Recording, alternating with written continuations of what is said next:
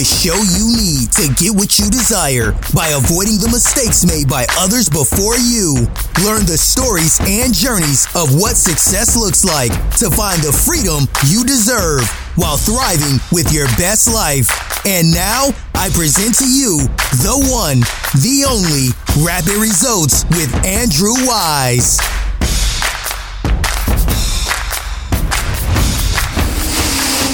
Welcome back to another episode of Rapid Results with Andrew Weiss. We have a very special guest, Kanika, here today. Kanika Chadda Gupta is a CNN analyst. She also has a podcast around parenting, and I'm going to pull up her bio here in just a second. I actually closed out of it, but while I'm pulling that up, Kanika, tell us what is the biggest, most badass professional accomplishment you are most proud of?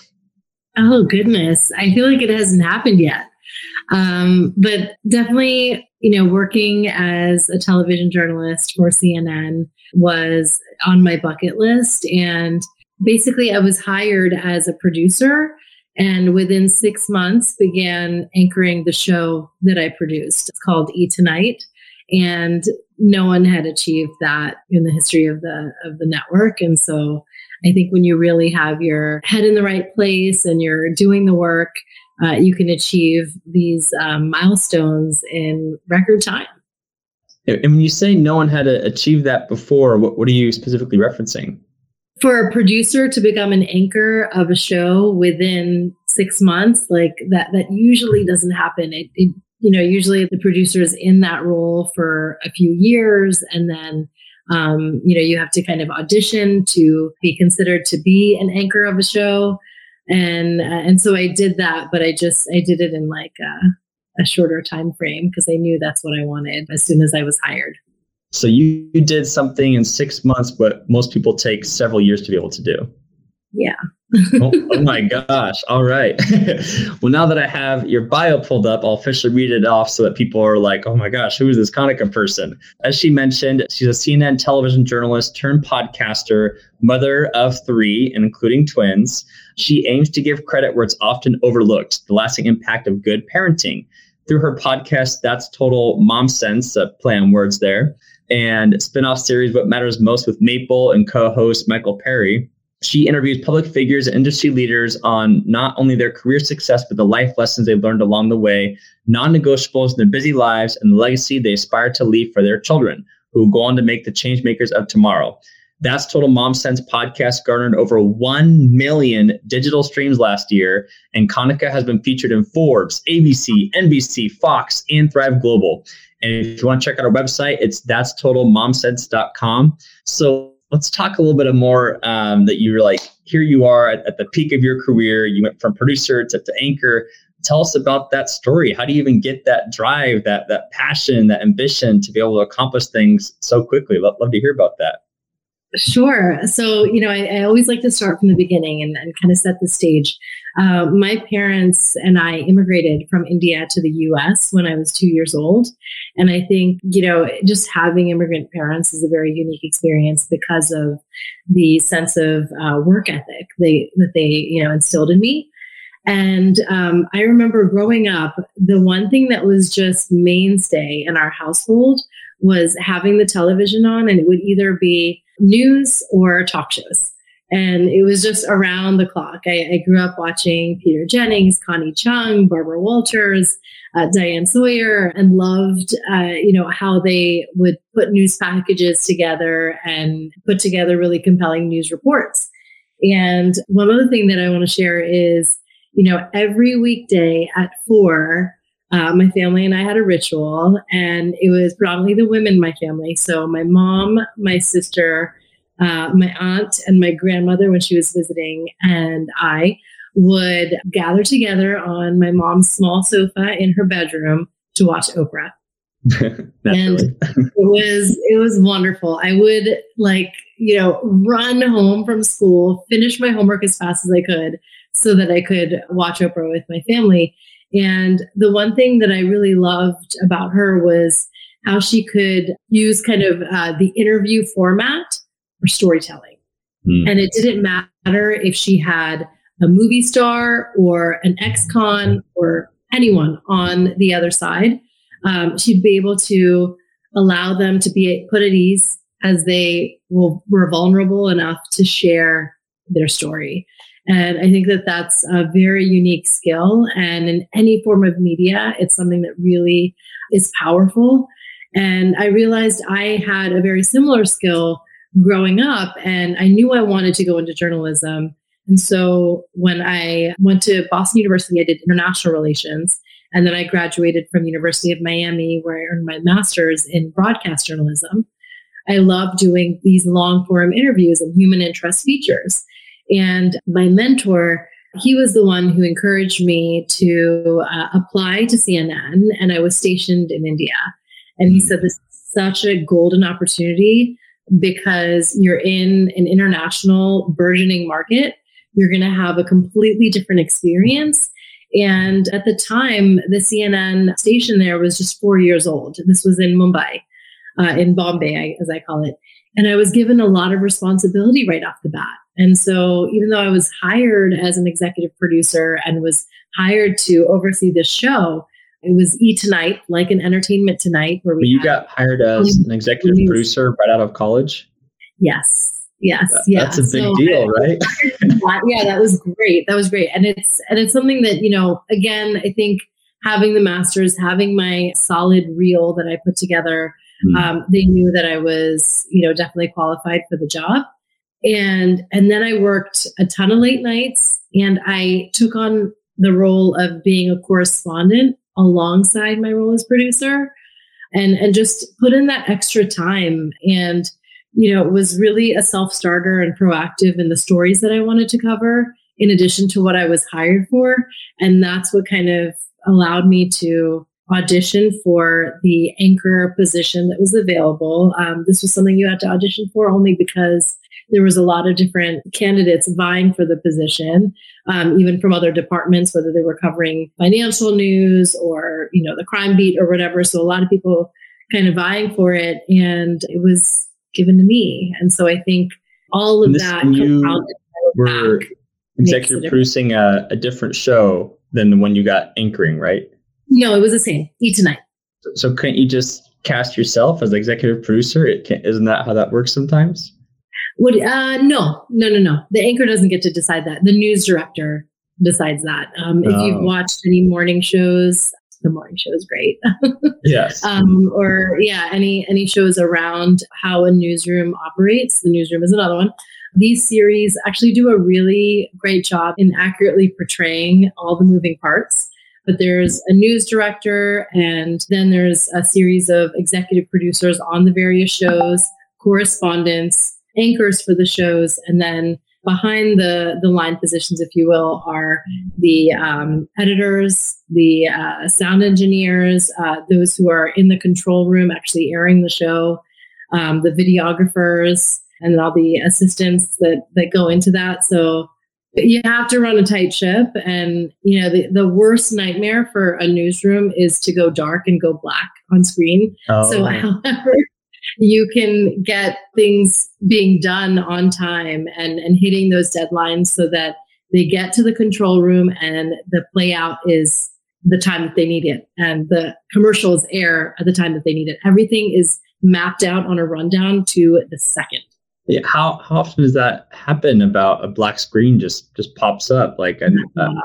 yeah um, I've yeah. never seen it in my career so um, but it's something that you're always nervous about. Interesting. Everyone's just like, you know, and we're rolling, and then the next clip, and then toss to the anchor, and then toss mm-hmm. back to mm-hmm. the studio, and yeah, it's it's a frenzy. Wow. So it sounds like the master's degree helped. Um, sounds like you had a great mentor who encouraged you to, to apply to CNN in the first place. sounds like you, you always you're a go-getter and then you also went above and beyond in your role as executive producer. Like you didn't just do the minimum check off. You're like, no, I'm going to get involved in this, get involved in this. How about, is there anything you think you did to help stand out in the interview process to be such as the anchor? Because I know I'm sure a lot of people, they want to be anchors. They want to be those hosts. They want to follow in Oprah's footsteps. Like tell us those skill sets of how to actually be selected for those kind of roles. Yeah, sure. So I want to just share one interview that kind of comes to mind and really sticks out in my memory um, because it was one that I pitched to do in a completely different way. Um, and you really have to use your out of the box thinking, uh, especially when it's celebrity interviews, because everyone's asking the same questions and they become trite after a certain point. But this was around um, when Slumdog Millionaire had won the Oscars. And this was just the biggest win for the country. I feel like it allowed Indians on a global scale to celebrate in what India is all about. And Danny Boyle did a magnificent job in directing the film. And so everyone was kind of, um, there was a hoopla created around the BAFTA win and the Academy Award win, and um, Dev Patel and Freida Pinto, who were the stars in the film. And I pitched a completely different story for our network. So I said, I want to interview the young child actress Rubina Ali, who was cast as the lead. Um, the lead character's name was Latika, if you remember. Mm-hmm. And she was cast by Danny Boyle and his team from the slums. So they wow. did a huge casting call where it was thousands of kids uh, auditioning to be in the film. Wow. And, and Rubina won. And so she is what Slumdog Millionaire is truly about. It, it, was her life story. Wow. And so we did a day in the life, and I did this expose where she took me through the slums where she lived. And it's uh, the slum is called Dharavi. It is the largest slum in the world. There's 1 million residents there. Did you feel and, in danger uh, g- going there? No, you know what? I, I didn't. I feel like it, it was just a really sprawling community and um, and everybody was like welcoming. Um, they they loved seeing the the videographers and the television cameras mm-hmm. waving and um, wanted to be on screen. So mm-hmm. yeah, we were received. You know, had a really warm welcome, I would say. But she took me through just the winding streets and shanties, and she showed me the cold floor that she slept on. And she showed me even this big cauldron that they used that they would all pull together resources and make uh, lentils and rice and and how they they managed to like you know scrape by and feed one another. And to think that this young girl at eight years old went on to get on an airplane for the first time. That's like number one that's unheard of. Yeah. And then walk the red carpet at kodak theater and have an oscar in hand. Mm-hmm. i mean it's just beyond one's wildest dreams when you come from abject poverty. And I mean, to have that story, like that's something that still um, it warms my heart. And I feel like that's when I realized that what I like to cover as a journalist and now as a podcaster lies at the intersection of human interest stories, entertainment, because everyone's into that, and family life and family values. And so she was exactly that. And just as uh, where they are now, she's much older, and Danny Boyle had actually set up a college trust fund for her. Wow. Um, and bought her family a flat. And so she was someone who was lucky enough to make it out of the slums and mm-hmm. have some life. So a million people in the slums. Yeah, you, you'd think that crime rates would be skyrocketing through the roof every day it's pretty cool. You literally got to be there, um, yeah. literally, and experiencing it. And so, can you speak to what the assumptions are about most slums and your experience and the reality is it of them? Yeah, I mean, there's definitely a very um, dark underbelly to you know what goes on, and I can only speak for Mumbai, um, where I was born. But just the portrayal and how how you see it play out in the film is pretty accurate. Um, there are dons and drug lords, and you know those who are in the mafia who kind of control um, a lot of what's going on in the slums. There's a lot of human trafficking, and there's so many great stories coming out that are um, exposing who these people are um, in investigative journalism. But yeah, what I saw though was a community of families and those who kind of became each other's families who wanted to help one another you know and i think that's something that's so beautiful about the country despite the disparity despite the fact that there is so much poverty you know more than half the country of a billion people live under a dollar a day. There's still so much joy and, and happiness. Reminds me of another film called City of Joy with Patrick Swayze. If you haven't seen that, it was from um, the 90s. But that's really what India is, is there's still so much warmth and happiness and togetherness, even in those circumstances where they don't have much else. And that, that's interesting that you mentioned that you believe that that's why you got chosen as the go-to person for the stories because you found the unique angle that other people weren't seeing because everyone's like, oh, obviously the story is Danny Boyle and obviously he's the hero right. here, and right. you were able to go, no, no, the, the, little girl who came from the slums to be in this movie, she's a hero too, kind of thing. Yes, um, exactly. And so, did, did the Danny Boyle story ever get run, or was it only yours? No, no. I mean, every network was doing something different, right? Mm-hmm. And so, mm-hmm. if you looked at Reuters, that owned a company called Times Now, and BBC, like all the other networks were running their version of what was important. And I think that's something to be aware of as a consumer that, you know, these uh, news stations and networks, there is a level of agenda setting because this is all run by people and every organization has an idea of what they consider to be a top story. Mm-hmm. You know, breaking news is breaking news. A lot of times that's like across the board, especially if it's a crisis situation that they're reporting on. But outside of that, especially if it's in entertainment, the news organization gets to decide is this our top story or is something else you know and and what is our angle and spin on it and so we should be discerning as consumers knowing that each channel is going to give us something different because you know the owner of the channel and then the news director and then the producers and then the anchors all agreed that no this is the story we're going to come out with mm. um, and so everyone has their own take on things. And I'm glad that my network was um, appreciative of the angle I took. Yeah, and, and I didn't realize that or think about that. So there's like a CNN America, there's a CNN right. India, there's a CNN Africa. It, it, or, or tell, is that is that how it's divided up? Is um, CNN by each continent? Yes, yeah. So there's CNN International, and then these kind of uh, satellite networks are in many different countries. And so, yeah, it's still part of corporate, but then they do have kind of the localized um, feel to it, and they're run by their own owners. So, do they ever like butt heads? Like, does Europe and uh, Asia ever butt heads about anything, or uh, compete in any way, or any, anything like that?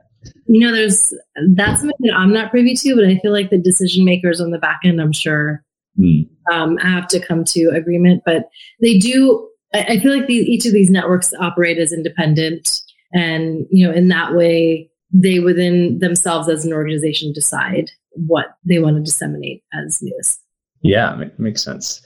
All right, so you're you went from producer to anchor, and so tell us how you utilized your Oprah skills to be one of the top interviewers and anchors. Uh, tell, tell us more about the art the interview. Love, love to hear more about that. Absolutely, yeah, and I think there really is an art to the interview process because um, it's not something we're not really taught this in school. Um, and if you've gone to J school and have some sort of journalism background, you'll learn it.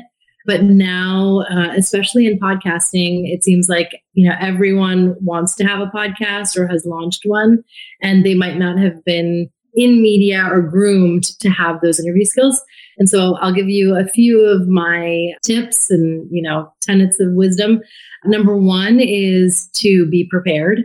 I think it's so important to do your research. And so when you're, you know, interviewing a subject or speaking on a topic, make sure that you really dive in and you're reading um, a lot of articles from credible publications and not just Wikipedia in your way through. The second is to listen. As we're interviewing, a lot of times we get inside our own head and, you know, and you're nervous and you have an agenda and you know that like you know, in these 40 minutes, you got to ask these 15 questions. And it's like, it's important to have your questions kind of ready to go, of course. But before just kind of rattling off each one, know that you have someone on the other end. And the only way to really provide for a compelling listening experience for the end user, the listener of your show, you have to listen to your guest and, and give them that time to speak.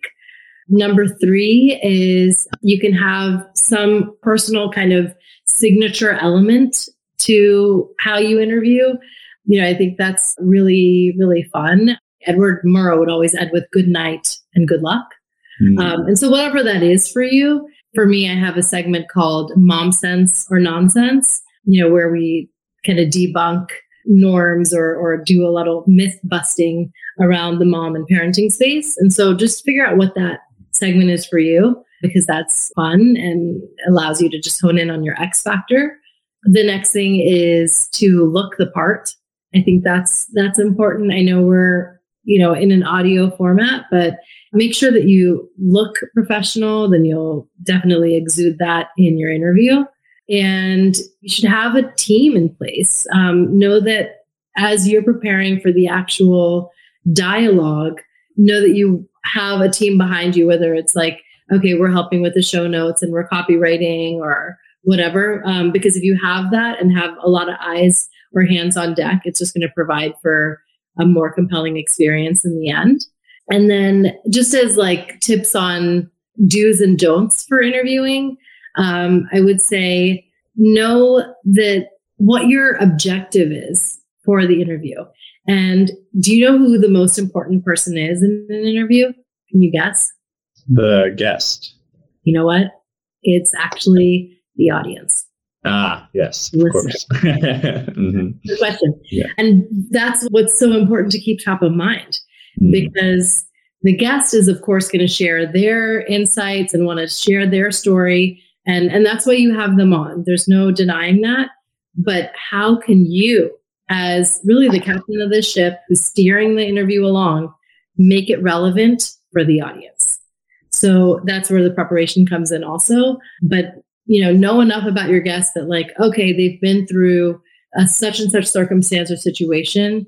And I want to hear how they got out of it or how they became the success story or in my case in, in my podcast the life lessons that they learned that they want to pass on to their kids because though it's a parenting show it's not we're not talking you know potty training and toddler tantrums it's more the broad strokes and it's like you know if you reached a level of success in your life how are you going to equip your five year old and your 10 year old and now your 15 year old to do that mm-hmm. um, because that's something that all parents are going to have to, you know, want to pass on to your kids is, is some level of confidence, scrappiness, chutzpah. So that's something that I'm always trying to make sure I get out of my guests so that they pass that on to the audience. What was the last thing you said after scrappiness? Had, what's that? You said you said confidence, scrappiness, and, and what else? Scrappiness, chutzpah, chutzpah which is just like your. Oh, it's a it's actually a Hebrew word but I feel like it encapsulates you know your um, zeal and again it's tenacity and why you feel so compelled to do something and why you have the, the gusto and the fervor to do it um, it's called the chutzpah huh? chutzpah yes okay mm-hmm. yes c-h-u-t-z-p-a-h um, okay. I love that word, a word, and I think it's so relevant if you're passionate about what you do. Like, what's the chutzpah behind it for you? Mm-hmm. Another thing is avoid cliches. Uh, a lot of times interviewers will ask like, so tell me about yourself or tell me about your background. Um, and there's, there's just no way like you're, you're setting up that answer to be powerful enough, you know, because the, the person can go on and on. So it's up to you as an interviewer to not give them such an open-ended question. You never want to ask two questions in a row. That gets mm-hmm. confusing for the for the guest. And a trick would be if you want to ask a tough question where, you know, it could get a little sticky, you can start with, so uh, naysayers may say that because you feel XYZ, this is how, you know, this is how it affects them. And so it's not putting you in the opposing party's uh, view, mm. but you're, you're still able to like play devil's advocate and say like, oh well. Oh, I, I like that. Is yeah. like, oh, there's been rumors of you thinking this way versus saying, oh, people are thinking this way. What are your thoughts on that? Yes, yes, exactly, exactly. Yeah, so you can kind of get it out of them that way. But I think the most important lesson I would like to impart is that you have to make sure that you put your guest at ease. Um, you know, they are giving you their time and their insights and sharing their story. And that's you know, a really nerve wracking thing to do for many, you know. And so if they're giving you that, then you should be just as gracious as a host and speak to them in a conversational way as you would a dear friend or a family member. And when you bring that heart into your interviews, it, it, it's really palpable for everyone. It changes the tone completely. No, it makes sense. Um, so, so yeah. So speaking of uh, tough questions, tell us uh, some of the toughest interviews you've had, whether like the tension was high, whether it was an angry guest, or uh, I'm, I'm, curious some of your experiences in, in those in those shoes. Oh wow, you know I I don't have any that come to mind that were like you know charged in any way, but there are many that have sad stories to share. You know, and mm. I think that's what's also really delicate in how you handle it. I remember in my television days, I interviewed a survivor of the 2611 terror attacks that happened in Mumbai. And that was, it was still very fresh. And I think it was hard for anyone to speak out about because what had happened was, um, this was back in 2011, you know, 10 terrorists had taken the entire city by siege and they were in the top hotels and in restaurants and cafes. And there were just these shootouts and bloodbaths, and they were holding many, you know, residents um, hostage. So it was it was a really tenuous situation until the last terrorist was captured and all the others were killed. And so the survivors who went through that had their own kind of PTSD around it. And so I was very mindful of of their feelings. Um, and then another more recent situation is you know well, and going back to that situation really yeah. quick. Mm-hmm. So how does how does that sequence work? Like, how do you even convince someone to even come on and, share their experience? Like, I feel like a lot of people will be like, no, like, what, I'm not going to talk about, like, it'll, it'll traumatize me more if I talk about it again. I'm curious about what that looks like to be able to make that happen. Yeah, I think um, there's something so it, it's almost compelling in the person to share because you know the community and um, society at large needs to know mm-hmm. and if mm-hmm. it's something of terror a horrifying experience or if they've gone through some sort of crisis it just allows it to hit home especially for those who may oppose how things played out or or you know what kind of motivations were um, and something parallel to compare that to is gun violence in this country and the you know mass shootings that we've encountered, especially in the past few years, and most recently the school shooting um, in Uvalde, Texas, at Robb Elementary. I mean, these are so many parents as they were grieving. You wouldn't think like they would be be able to even muster up the courage or have the voice. You know, like I, I can't. As a mom myself, I can't even imagine. I get choked up just thinking about it. So if someone were to, you know, stick a camera on my face and ask me um, what it feels like to lose a child, like I don't know how I would have the the words or the even the, just the sound of my voice come out. But the reason why so many of the parents have spoken out, um, many in court proceedings, is because it's driving change. You know, we still need gun reform in this country and and bipartisan gun laws that both parties can agree on where we find a middle ground. And and that's why the parents are speaking out because they know that if they if they kept it in and felt like okay we're not going to um, allow ourselves to to interact with the media then opposing sides would never know. They would never know what it feels like hmm. Uh, so so in the in the mumbai terrorist instance yeah it's bringing on the experience to help drive change for more security measures in the country or talking about like why can't we have more love? Or I obviously didn't see that that interview but yeah, what, what are those those talking points? What, what do those look like?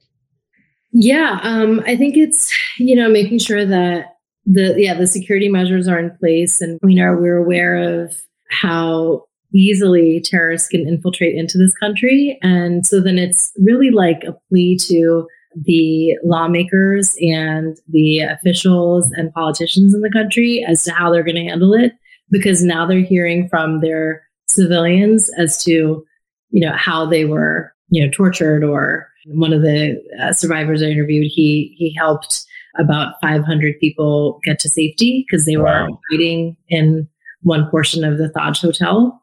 And so, yeah, it's, you know, it's, it's things like that, that the reason why they're speaking out is so that the politicians and heads of government can do something about it and make sure that an instance like that doesn't happen again. Gotcha.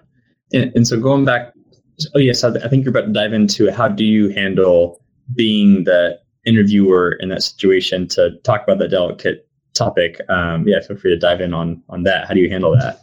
Yeah, I, think it's important to understand how difficult it is for the other person, and you really put yourself in their in their shoes, and um, and make sure that you kind of put them to ease. And I, I back to my core value of just listen. You know, if you mm-hmm. give them that space uh, to just be open and speak, um, they'll share what they feel they want to. And so, um, as you ask your questions, you can be thoughtful about that. Like, you know, can you recount what happened that night and let them talk mm-hmm. about it? And, you know, what were you feeling in that moment? And w- what do you, by you sharing your story, what do you hope to change in society? What's driving you to share your story? Um, and so that I think those talking points will help them how they want to answer and and how uh, vulnerable they want to get in in how they answer. I think that reminds me too. Uh, I think you know, so my, my fiance Salisha, she she also loves Oprah and, and wants to be like Oprah too. And I think she mentioned like one of the things that Oprah is known for is that whenever her guest was crying, Oprah was also able to cry on demand yes. with the guest and, and relate to her were, you able to to do that as well? Like you'll cry on demand with your guests and laugh with your guests, like ma- match their emotions. Curious your, your experiences with that. Yes, absolutely. I, I'm an empath and I've always been that way. So if someone's telling me a sad story, I'm falling, you know, and mm-hmm. it's just, um, and it's something that I don't hide on screen. And I think it's important to be able to be there for someone in that way where you know, as a friend, if you were telling a story like that to a friend um, of loss or, or something that you went through that was a difficult point in your life, you would seek that empathy and compassion. And so to have that as a journalist and an interviewer, I think is uh, certainly like a, a skill that sets you out from the rest. Hopefully, you're not, you know, monotone and stoic on the other end. And I've, I, I'm not even doing it because it you know makes for a good interview that I, that's completely inauthentic I, have always been that way regardless you know if, if you're telling me something sad or touching i um, automatically you know have my emotions kind of well up and i feel what the person is feeling no, make, makes sense. Um, I wonder. I mean, obviously, there's more emotional men than women, and more emotional women than men. But I feel like it is a primarily female thing to be able to empathically relate more often or, or, or your thoughts on that yeah no it's true it's true um it, i guess you know um, at the biological level it you know comes down to you know our hormones and and why we are um, you know more nurturing the fact that women are the ones who um, are childbearers. i think that's you know definitely no coincidence as to why mm-hmm. we have more of a connection with other people and and children and so yeah that that tie to humanity and what makes us human is um is something that's so you know kind of inherent in women no, it makes sense. And then I think you said there was going to be another interview you mentioned was extra tough or, or tricky to navigate. You're, you're about to talk about before I cut you off about the mm-hmm. Mumbai one. Um, no, there wasn't. I mean, I like I am doing a series on gun control, mm. and so I know that's going to be heated. And I feel like um, what I like to do also is be as objective as possible. Uh, I, I don't play into agenda setting through my podcast or through my shows because I want the audience to feel like this is uh, an objective and you know not right or left leaning type of interview. Um, and so there are times where you know you, you have to consider having someone who has opposing views than you on and hear what they have to say. It only makes you that much more aware you know, it only it changes your perspective. And so that's something that I am going to do is, um, you know, hear from uh, lawmakers who are pushing for gun reform and then those who are against it and why. Yeah. How do you go about, and I know obviously we all have innate natural human biases, but the more we're aware of them, the more we can help prevent them. But I, I agree that, you know, I, I think one of the biggest issues nowadays is that people think everything has to be black or white, has to be red or blue, has to be pro life or pro choice, and that yeah. they don't allow that that middle ground area. So the first question is, yeah, how do you make sure to remain objective and do your best to do that? Yes, I think you know I was groomed to be this way as a journalist. And I learned a lot from, you know, when I was in grad school, my professor, Sam Roberts. He was an executive with CBS for 30 years. And he worked as the executive producer for Walter, Walter Cronkite's shows. Mm. Um, and so very, very respected in the industry. And, and so he's definitely someone I learned that from. And I feel like we, we have our own um, opinions and we have our own uh, views and, you know, what side of the spectrum we fall in, like that's absolutely fine.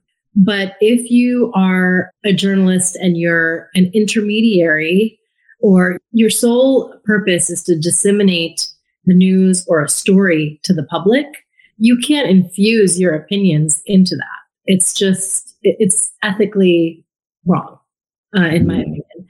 I think, you know, it's, it goes both ways. Like maybe, you know, for those they feel more comfortable doing so because it's how they genuinely feel and that's that's great. But i think because i come from a news background i knew that that's something that is not done with the news you know? And so i, I basically followed that tenet for my podcast.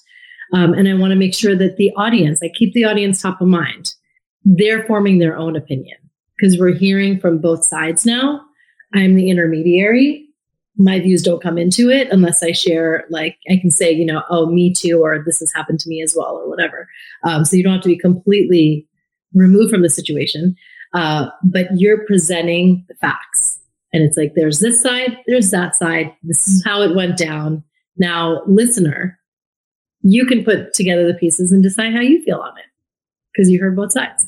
Yeah. And, uh, I know that's what the news and media gets a lot of trouble for nowadays. Is like what happened to objective news? What happened to unbiased news? And you know, I, I think of the. so I, I, think this is a good topic. So I'm, I'm going to dive into it. Is, okay, let's do it. Uh, g- going back to like the Trump versus Biden debates, the first one with Chris Wallace, like everyone felt like Chris Wallace felt like he needed to be part of the debate, and the meme was like the, the Mexican standoff of them all pointing at each other, yes. uh, kind of thing. And, and so, so why do you think, you know, and obviously I advocate for objective, unbiased as much as they can. Journalism sounds like you do too, but I think we both know yeah. news sources still have their own biases. Why does that still happen? Do you think that like people know they're supposed to be ethical and unbiased, objective, and yet we still see this drastic biasness that's directly happening essentially? Yeah, I think people aren't following directions. yeah. It's something so simple. We learned it in kindergarten. It's like what mm-hmm. my kids are learning now.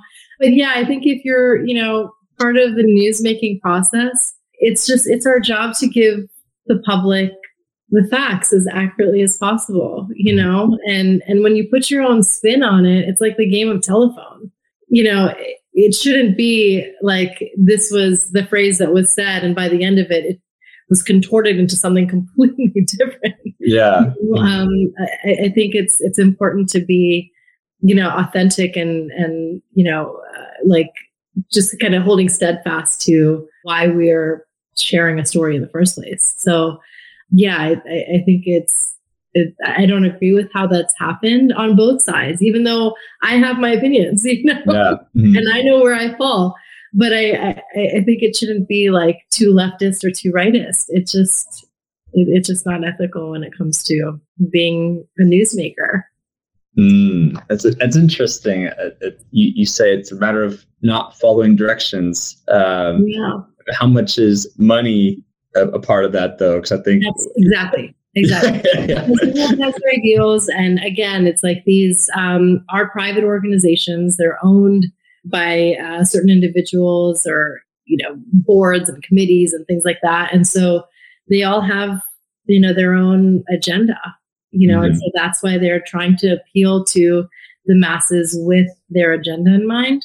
And yeah, I just I think that that's uh, it's unfortunate that it comes down to that. Money is a you know huge. It's why it's goes either way. Yeah, that makes sense.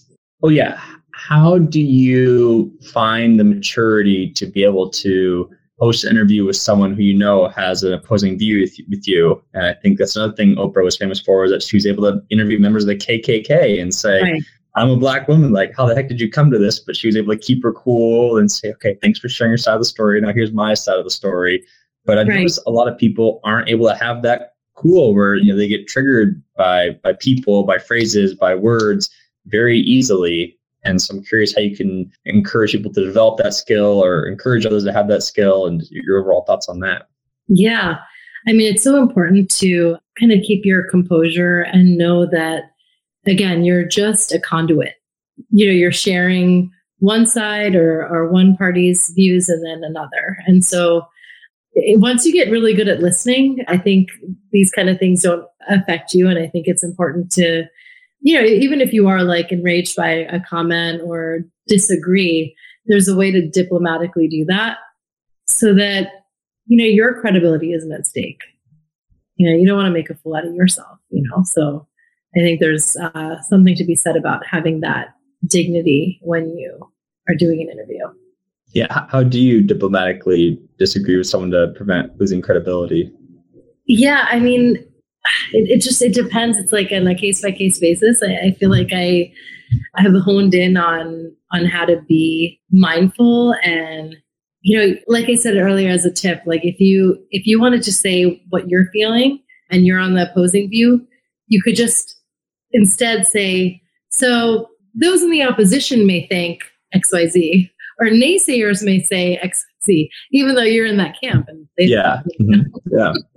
so you're you're just kind of keeping it objective in that way, and it's it's important to know that like it's okay to get emotional in an interview when it's again something that like others can empathize with, you know, and so if you're crying during an interview or you know you're getting choked up or i think that's something that we all as humanity it resonates with us but if you're getting fired up and you know you can't hold your like keep your composure and you know are like off the rails like that that's something that is jarring for for the audience you know and it's so yeah you have to i don't know as soon as it's like when a, mic is in front of your face or if the camera's in your face, like you, you have to be on in a different way.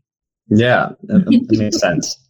I'm curious too, is there a debate that you would want to moderate, or would you hypothetically be open to moderating a presidential debate? I'm, I'm curious your uh, your thoughts on that.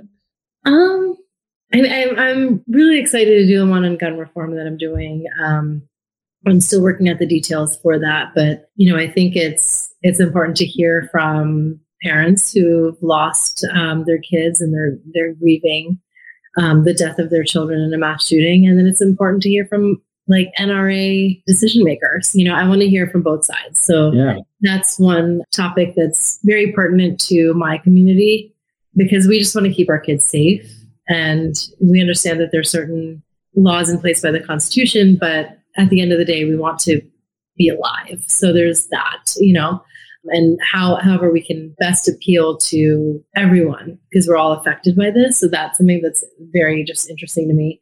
But outside of that, I, politics isn't my beat. I, I like mm. keeping it lighter. I like covering entertainment, um, and that's the lane I've always been in. So yeah, it's the lifestyle, entertainment, and now parenting. Like I like to be in that arena. oh, oh, yeah, and so speaking of uh, parenting too, I do I do want to kind of transition. Like, how did you get into your uh, mompreneur uh, no mom sense podcast and is, it, is that a full-time income or full-time yes, job as well yes. um, yeah it's become so, full-time which is yeah. so exciting and I, I absolutely love the freedom and the autonomy that comes with that well i, I started that total mom sense out of a problem that i was facing so I had three kids in a year and a half. Wow. So say I had twins. And then when they were just nine months old, I got pregnant with my third. And I knew I wanted a family, uh, a big family, but I didn't know that I was going to go from just me and my husband household of two to five in a year. Yeah. You know, like that was just like, wow. So I, um, I began listening to podcasts and I felt like the mom space was really ridden with um, a lot of complaining and a lot of commiserating. It was just, you know, mom saying like, oh my God, breastfeeding. Oh my God, potty training and there's no doubt those phases of life, I, I went through it with, I had three in diapers for a year. So yeah. I, I, you know, remember how hard those early years were. But I felt like if I'm dedicating, you know, 30 minutes to an hour of my time to hear two people have a dialogue, like help me out here, you know, give me some tangible takeaways, make me feel like I've learned something, make me feel like you know, I'm becoming a better person and a better parent for tuning in. Like that's the whole goal. So with Mom Sense, um, the pillars are to be informative, insightful, inclusive, and inspiring.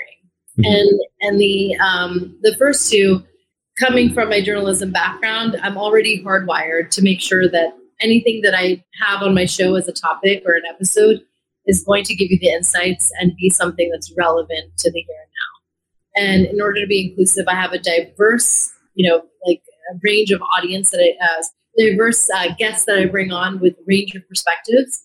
And I even launched a spinoff called What Matters Most, where I have a co-host, Michael Perry. He's a tech founder. He founded the app Maple, which is essentially a product management or a household management app for parents. It's really brilliant. And so Michael is a devoted father to his two sons, and he's in tech and um, and he's an excellent speaker. And so I had him join me as a co-host because I knew that even though I have mom in my brand, I'm appealing to parents, mm-hmm. and I want dads to pull a seat up, uh, pull a seat up at the table, and hear from them. What are their yeah. problems? They don't have as robust as a community as moms do, you know, and and we have to hear what their opinions are, what their struggles are, and find ways to help them. Um, our first episode was on Michael's um, journey through infertility and how they had their kids. And it was just very eye opening. And we got so many DMs from dads think, saying thank you for sharing the story because I felt so isolated when I went through my own experience. So yeah. I love that we resonated in that way. And then lastly, inspiring something that, you know, gives the audience members something to hang on to. They're like, thank you for giving me these tips because now I'm going to use these life lessons as I go about my life and how I parent my kids. Um, and I bring on celebrities by design because we don't hear enough the, about their parenting life. Mm-hmm. I've had Kelly Rowland on the show. She's from Destiny's Child and she's an amazing singer songwriter and author and actor. America Ferrera, Bobbi Brown, Rebecca Minkoff, Daphne Oz, Malika Chopra, all, all these personalities that we, we know as public figures, but we don't hear enough about their motherhood or fatherhood experience. You know, and it's like, okay, tell us about that. Tell us, you know, what rocked you and what like had you kind of have a moment where it's like, okay, I, I have to unlearn things that happened in my own child life that I have to do for my kids. Like there's so many layers to it. And because these individuals have seen success in their life, I'm uniquely curious and interested in what they have to say because surely they're going to pass that on to their kids. And it's something that we can learn to implement in our own families and our homes.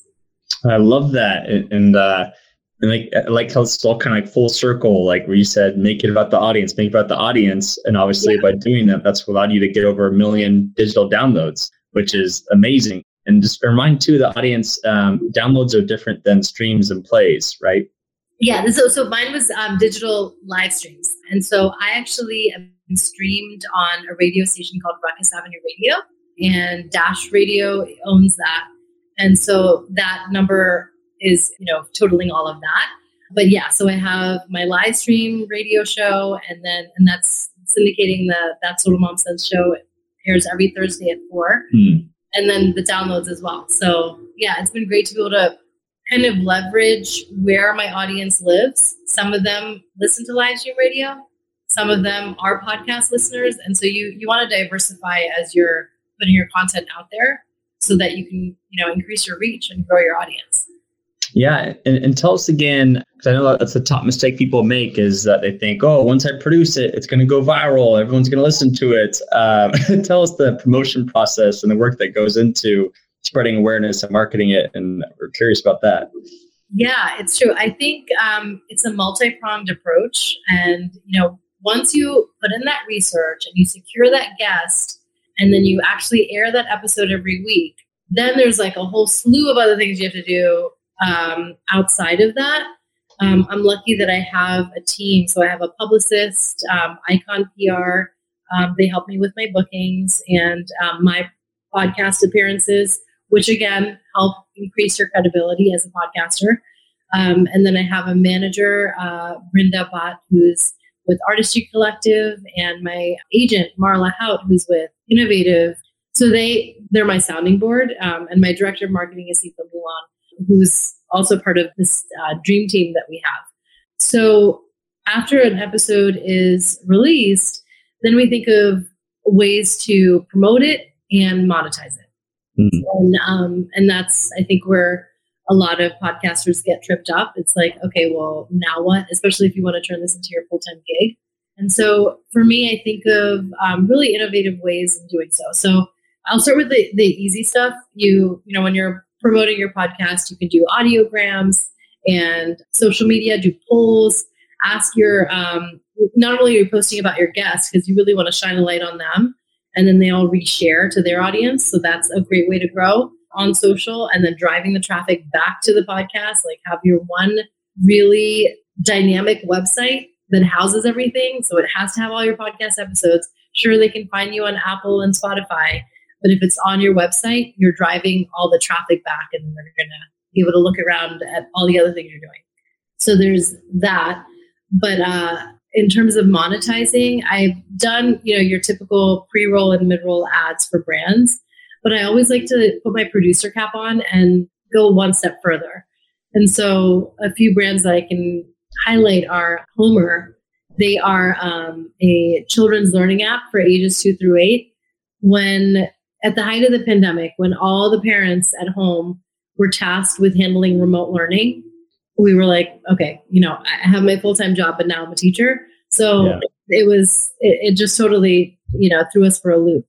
I brought on the CEO of Homer, Stephanie Dua, on my show. We heard from her every day throughout the pandemic. It was like a three month retainer that I had worked out with them.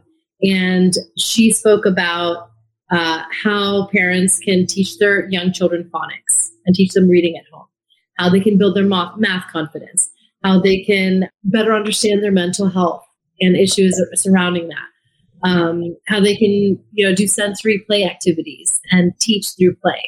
So like all those things where she is a thought leader and expert. I have now given her a platform on my podcast because she doesn't need to go out and start her own podcast. She has a brand. She has a, you know, children's learning app that that's that's their main thing. So now i'm leveraging my audience of parents who need her advice. And so the brand is on board because they're given this platform with a captive audience. And and for me i'm monetizing with that brand and partnering with that brand. And and at the end of it it's not so much what the retainers are or how much money you're earning. I feel the only reason why I go into these partnerships is of service, to be of mm-hmm. service to my audience. And I know that because we were scrambling, having to handle the remote learning, I knew we'd all benefit from hearing from an expert in childhood development um, and in that space. And the app is called Homer, you said? Yes. Okay, very cool. It's um, it's like the uh, renowned. It's, it's named after the renowned author of the Iliad and Odyssey. Oh, not not the Simpsons character. uh. um, but yeah, that so think outside the box like that, and you monetize that way. Because if you really know who your audience is, um, then you can cater to their needs and, and know that like, okay, they're wearing this brand, they're watching these shows on Netflix, they probably drive this car, they listen at one or two X speed because they don't have time. Like if you know them that you can pinpoint it to like that degree, then really hone in on, okay, this is a brand that gets it. They either are aware of it and are like already buying the products, or this is a brand that I know that once they hear about it, they'll definitely be on board. And it's like, you know, if they're like into clean eating or um, all things organic or whatever it may be, and you find a brand that fits all those, like checks all those boxes, introduce that to your audience because they're going to eat it up. No, I, I love that. Well, Kanika, this has been amazing. Thank you so much for sharing all this knowledge. Uh, last couple questions are: If people were to listen to this uh, whole interview, what is like what's the one takeaway you want them to have from, this experience? Oh, absolutely. I would say uh, it's something that I always ask my guests. Um, I feel like we have a built-in sixth sense, and as it applies to parents, I call it our mom sense or our dad sense. And I think it's so important to trust your sixth sense. So, you know, I, I like to ask this question is like, you know, tell me a moment where you trusted that sense of yours in driving a decision you made that affected the rest of your life. And know that when you have that conviction in whatever it is you're doing, especially when it comes to media, um, you will succeed. I love that. And what's the best way that people can get a hold of you if they want to learn more, if they want to connect with you, if they want to subscribe to you? Um, how can people connect with you? Absolutely. So I would say you could start at my website, and that uh, URL is that's totalmomsense.com. Uh, you can email me and my team at that's totalmomsense at gmail.com. And you can follow me on Instagram. I have a handle for the podcast, that's total mom sense and my personal handle, um, where I share a lot of my guests and just some personal kind of anecdotes too. Uh, that's at Kanika Chadda Gupta. I love it. All right, everyone. This concludes another episode of Rapid Results with Andrew Weiss. Uh, thank you again for Kanika for coming on the show today, and we will see you all next week. Cheers, everyone. Thank you, Andrew.